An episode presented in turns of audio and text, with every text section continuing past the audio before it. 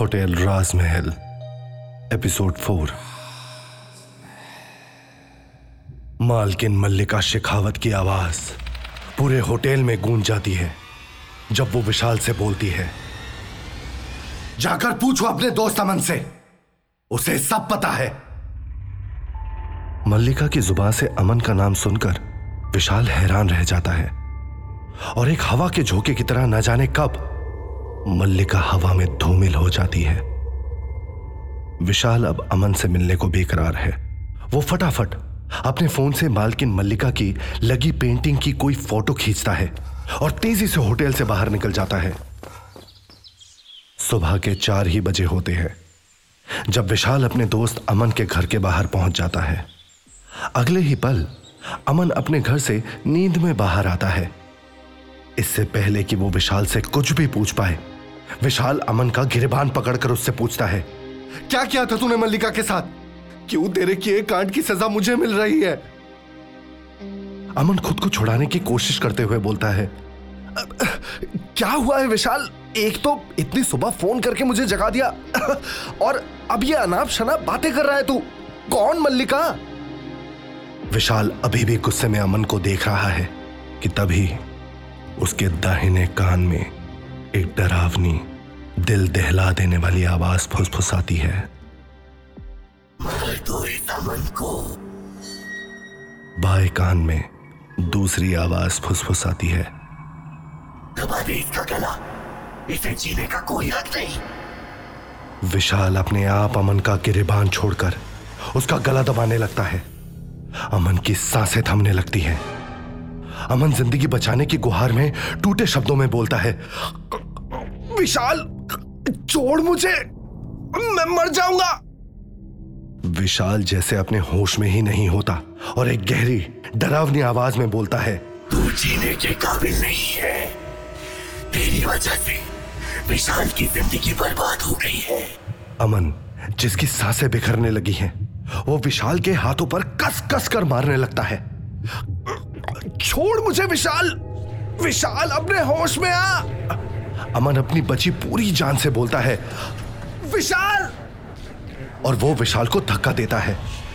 अचानक, विशाल जैसे अपने होश में आता है और सामने अमन को अपनी गर्दन पकड़े खांसते हुए देखता है। विशाल हैरत में देखता है और अमन से पूछता है क्या हुआ तुम्हें अमन? अमन खांसता हुआ विशाल को देखता ही रहता है। सूरज की पहली किरण पृथ्वी को चूमने वाली होती है जब अमन और विशाल अमन के घर के नज़दीक वाली रेल पटरी पर बैठे होते हैं।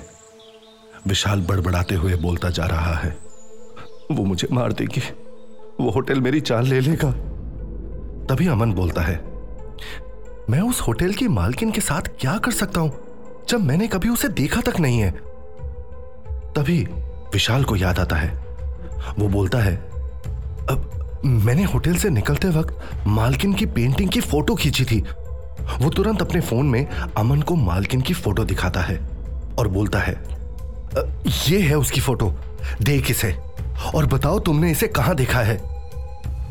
अमन गौर से विशाल के फ़ोन में देखता है और फिर विशाल को देखते हुए कहता है, मुझे तुम्हारी बहुत चिंता हो रही है विशाल। कहीं इन सब में तुम अपना मानसिक संतुलन न खो दो विशाल हैरान होकर बोलता है, ये क्या बके जा रहे हो तुम? फ़ोटो देखो और बताओ तुमने इसे कहाँ देखा है? अमन एक गहरी सांस भरता है और फ़ोन को पलटकर विशाल को दिखाता है। फिर कहता है, खुद देखो तुम, मुझे क्या दिखा रहे हो? विशाल फ़ोन में देखता है और मल्लिका की फ़ोटो की जगह एक कंकाल की फ़ोटो है। विशाल अचानक से स्तब्ध रह जाता है। उसके हाथ कांपने लगते हैं। वो अपना सर पकड़ लेता है और बोलता है, ये सब क्या हो रहा है मेरे साथ? उसने मुझे कहा था कि तुम्हें पता है, सब कुछ पता है। अमन हिम्मत देते हुए विशाल से बोलता है, विशाल, तुम्हें कुछ नहीं होगा। क्या नाम बताया तुमने उस होटल की मालकिन का? विशाल बोलता है, मल्लिका शेखावत। अमन अपने फ़ोन के इंटरनेट पर मल्लिका शेखावत का नाम सर्च करने लगता है। कुछ फ़ोटो रिज़ल्ट में आते हैं। अमन बोलता है, विशाल, देखो इन फ़ोटो को। क्या इसमें होटल राजमहल की मालकिन की फ़ोटो भी है? विशाल गौर से सभी फ़ोटोज़ को एक एक कर देखता जा रहा है और उसकी नज़र जाकर रुकती है मल्लिका की फ़ोटो पर। वो अमन को मल्लिका की फ़ोटो दिखाकर बोलता है यही है यही है मल्लिका। अमन गौर से फ़ोटो को देखता है और सोचते हुए कहता है, कहीं तो देखा है इस चेहरे को। लेकिन ये याद नहीं है कि कहाँ देखा है। विशाल लगभग गिड़गिड़ाते हुए कहता है, प्लीज़ अमन, याद करो। मेरी ज़िंदगी बचा लो, वरना बहुत जल्द होटल राजमहल से सिर्फ़ मेरी लाश बरामद होगी। अमन हौसला देते हुए कहता है, तुम इतना परेशान मत हो विशाल। मैं इस मल्लिका शिखावत के बारे में सब पता लगा लूँगा। तुम अब अपने रूम पर जाओ और आराम करो, वरना तुम बीमार पड़ जाओगे। विशाल अपने कमरे में सोने की कोशिश कर रहा है। जैसे ही उसकी नींद लगती है, वैसे ही उसे ज़ोर से हिलाकर कोई जगा देता है। विशाल परेशान अपने इर्द गिर्द देखकर पूछता है, क्या दुश्मनी है मुझसे? मुझे सोने क्यों नहीं देते? तभी उसके कान में कोई फुसफुसाता है। हम भी तो नहीं सोए हैं पिछले साठ सालों से। विशाल झुंझला कर कहता है मार दो मुझे या फिर चैन से जीने दो। तब उसे सिर्फ़ एक डरावनी हँसी सुनाई देती है। विशाल वापस सोने की कोशिश करता है। जैसे ही उसकी आँखें बंद होती हैं तभी कोई अदृश्य शक्ति उसकी रजाई खींचकर नीचे फेंक देती है। विशाल फिर भी अपनी जगह से नहीं हिलता और आँखें बंद किए बस लेटा रहता है। तभी वो अदृश्य शक्ति विशाल के पैर पकड़कर उसे घसीट कर चारपाई से नीचे गिरा देती है। विशाल उठता है और वापस चारपाई पर लेटने जाता है, लेकिन तभी कोई अदृश्य ताकत चारपाई को खड़ा कर देती है। विशाल दहशत में यह देखता रह जाता है। उसकी नज़र कमरे में लगे आईने पर पड़ती है तो वो देखता है कि एक जले हुए आदमी ने चारपाई को एक हाथ से उठा रखा है। आईने में उसे अपने कमरे में एक दो नहीं, बल्कि आठ दुष्ट राख की तरह जली हुई खूंखार आत्माएँ दिखाई देती हैं। विशाल बेबस एक कोने में जाकर सिर झुकाए बैठ जाता है, जैसे उसने इस लड़ाई में हार मान ली हो। देखते ही देखते दिन ढल जाता है। सूरज आसमान को लाल रंग कर ढलने लगता है।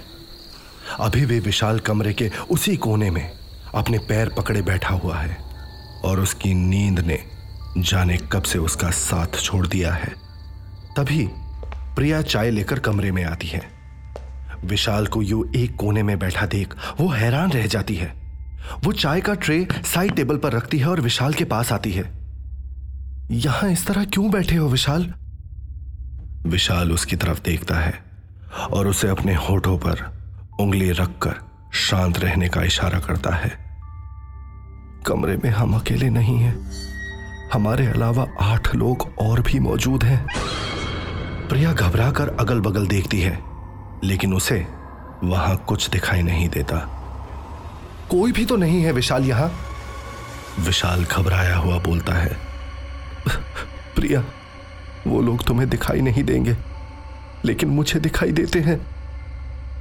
प्रिया झुंझला जाती है। विशाल तुम आज के आज होटल राजमहल की नौकरी छोड़ दो। मैं तुम्हें किसी भी कीमत पर यूँ नहीं देख सकती। तभी विशाल को डरावनी हँसी सुनाई देती है। विशाल इशारा करके प्रिया को चुप रहने के लिए कहता है। इनके सामने बात मत करो। यह सुनकर प्रिया और झुंझला जाती है। आज तुम अपनी नौकरी पर होटल राजमहल नहीं जाओगे। विशाल बेबसी से प्रिया की तरफ़ देखता है। मैं नहीं जाना चाहता, लेकिन ग्यारह बजते ही मैं अपने आप होटल राजमहल पहुँच जाता हूँ। प्रिया कहती है मैं देखती हूँ। आज तुमको कौन यहाँ से होटल राजमहल लेकर जाता है? दीवार की घड़ी में रात के ग्यारह बजने में सिर्फ़ एक मिनट बचा है। प्रिया ने विशाल को चारपाई के साथ बाँध दिया है। उसके हाथ चारपाई के फ्रेम से बंधे हैं और पैर चारपाई के निचले हिस्से में बंधे हैं। प्रिया और विशाल दोनों घड़ी को एक टक देख रहे हैं और सेकेंड्स की सुई टिक टिक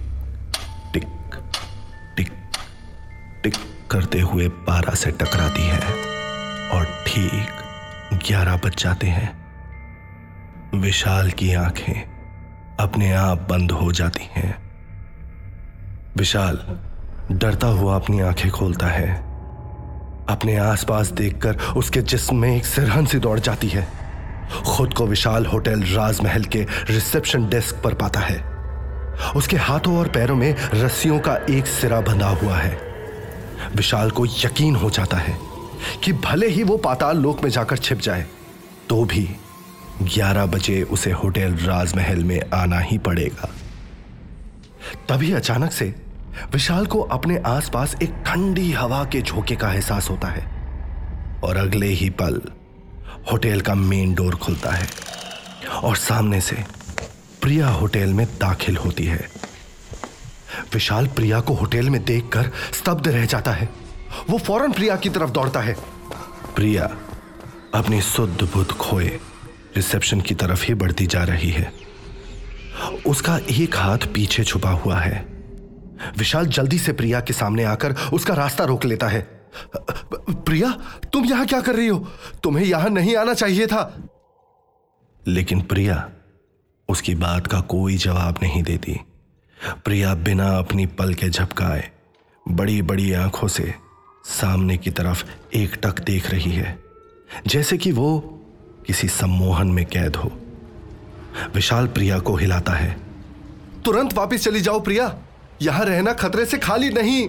तभी अचानक प्रिया अपना छुपा हुआ हाथ सामने लाती है जिसमें उसने एक तेज धार वाला खंजर पकड़ा होता है और अगले ही पल वो खंजर से अपना गला रेत लेती है। ये देखकर विशाल के होश फाख्ता हो जाते हैं।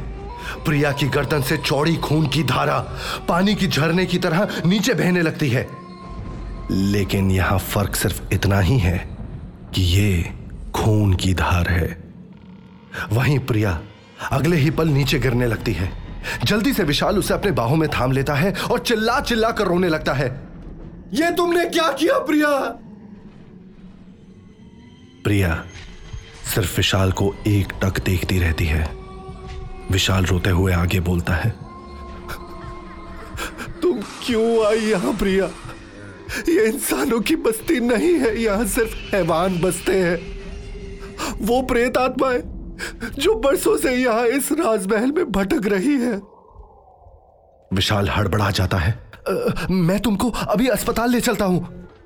विशाल प्रिया को अपनी बाहों में उठाता है। और दरवाजे की तरफ़ भागने लगता है। जैसे ही वो दरवाज़ा लांघने वाला होता है कि तभी दरवाज़ा अचानक से उसके चेहरे पर धड़ाम से बंद हो जाता है। इससे विशाल सदमे में आ जाता है और वो चिल्लाता है। दरवाज़ा खोलो। प्लीज़ दरवाज़ा खोलो। विशाल अपने पैर दरवाजे पर मारता है लेकिन कोई फ़र्क नहीं पड़ता है। सिर्फ़ कुछ अदृश्य लोगों की हँसी ठिठोली सुनाई देती है। विशाल, प्रिया को अपनी बाहों में उठाए दूसरे दरवाजे की तरफ़ भागता है। जैसे ही वो दरवाजे के नज़दीक पहुँचता है, दरवाज़ा धड़ाम से बंद हो जाता है। अब तक प्रिया का काफ़ी खून बह चुका होता है। विशाल के हाथ और उसके कपड़े खून में सन गए होते हैं। विशाल समझ ही नहीं पा रहा होता है कि वो क्या करे। तभी प्रिया की आँखें बंद होने लगती हैं। विशाल जल्दी से प्रिया को नीचे अपनी गोद में लेटाता है और उसके चेहरे को थपथपाता है। प्रिया, अपनी आँखें खुली रखो। मैं तुमको हॉस्पिटल ले जाऊँगा। विशाल हर तरफ़ देखकर चिल्लाता है। हेल्प हेल्प, प्लीज़ हेल्प करो कोई। तभी हर तरफ़ से हंसने की आवाज़ आती है। प्रिया की आँखें अब पूरी तरह से बंद हो जाती हैं। फर्श पर हर तरफ़ खून पानी की तरह फैल गया होता है। विशाल प्रिया को जगाने की कोशिश करता है, लेकिन प्रिया ने अब सांस लेना भी बंद कर दिया है। विशाल की आँखों से आँसू बहने से नहीं रुकते। वो प्रिया को पकड़कर बहुत रोता है। Priya Priya Priya please don't die on me Vishal बिलख बिलख कर प्रिया की लाश को अपनी गोद में लिए रोता रहता है। तभी सीढ़ियों की तरफ़ से ताली बजने की आवाज़ आती है। विशाल सीढ़ियों की तरफ़ देखने लगता है। वो सीढ़ियों से मल्लिका को नीचे आते देखता है। मल्लिका ताली बजाना बंद करती है और गुस्से से विशाल की तरफ़ देखती है। उसकी आवाज़ में एक अजीब सी दहशत सुनाई देती है, जैसे कोई बहुत बुरी प्रचंड शक्ति मल्लिका के अंदर से बोल रही हो। तकलीफ़ होती है ना। जब किसी अपने की मौत होती है, खासकर जिससे हम बेइंतहा प्यार करते हैं। सच कहूँ, मुझे भी बहुत तकलीफ़ हुई थी। आज आज तुमने पहली बार वो दर्द महसूस किया जो मैं पिछले सात सालों से रोज सहती आई हूँ। विशाल, सिर्फ़ प्रिया की लाश अपनी गोद में लिए रोता जा रहा है। वो मल्लिका की तरफ़ देखता है और बोलता है, मुझे नहीं मालूम, मैंने तुम्हारा क्या बिगाड़ा है। मुझे नहीं पता मुझसे क्या गलती हुई है। लेकिन मैं इतना जानता हूँ कि मैं जान पूछकर किसी को कोई तकलीफ़ नहीं दे सकता। मारना ही था तो मुझे मार देती। मेरी प्रिया को मारने की क्या ज़रूरत थी? मल्लिका सामने रखे एक सोफे पर टांग के ऊपर टांग रखकर बैठ जाती है। उसके गाउन के हटने से उसकी लंबी, गोरी, चमकदार, मखमली टांगे दिखाई दे रही है। विशाल आँखों में आँसू लिए एक टक मल्लिका की तरफ़ देखता जा रहा है। तभी मल्लिका बोलती है, आज मैंने तुम्हें माफ़ किया। जाओ, प्रिया की जान बख्श दी। विशाल प्रिया की तरफ़ देखता है। तो वहाँ पर उसको प्रिया की जगह सिर्फ़ राख पड़ी दिखती है। विशाल की जान में जान आती है। तभी मल्लिका बोलती है, आगे से अगर तुम्हारी प्रिया ने हमारे बीच अपनी टांग अड़ाई तो आज तो सिर्फ़ एक छलावा था। अगली बार छलावे की जगह हकीकत होगी। तभी विशाल अपनी जगह से खड़ा होता है और मल्लिका के पास आता है। वो अपने घुटनों पर बैठ जाता है। और मिन्नतें करते हुए कहता है मुझसे क्या गलती हुई है? मुझे बता दो मैं पश्चाताप करने को तैयार हूँ. तभी मल्लिका खड़ी हो जाती है और अपनी लंबी गोरी टांग विशाल के कंधे पर रखते हुए बोलती है जैसे मुझसे मेरे सारे रिश्ते अलग हो गए वैसे ही मैं तुमसे तुम्हारे सारे रिश्ते एक एक का छीन लूँगी। विशाल मल्लिका के पैर पकड़कर पूछता है, मेरी क्या गलती है? मल्लिका उसकी आँखों में घूर कर देखती है। इसका जवाब तो तुम्हें ढूंढना होगा, विशाल। विशाल नज़रें उठाकर मल्लिका की तरफ़ देखता है। पल भर में मल्लिका राख में तब्दील हो जाती है और हवा में पल भर में कहीं गुम हो जाती है। तो क्या होगा आगे की कहानी में? क्या विशाल ढूंढ पाएगा? कि उसे किस बात की सजा मिल रही है। जाने अनजाने, ऐसी कौन सी गलती हुई है विशाल से, जिसके लिए उसकी ज़िंदगी में यह तूफ़ान आ खड़ा हुआ है?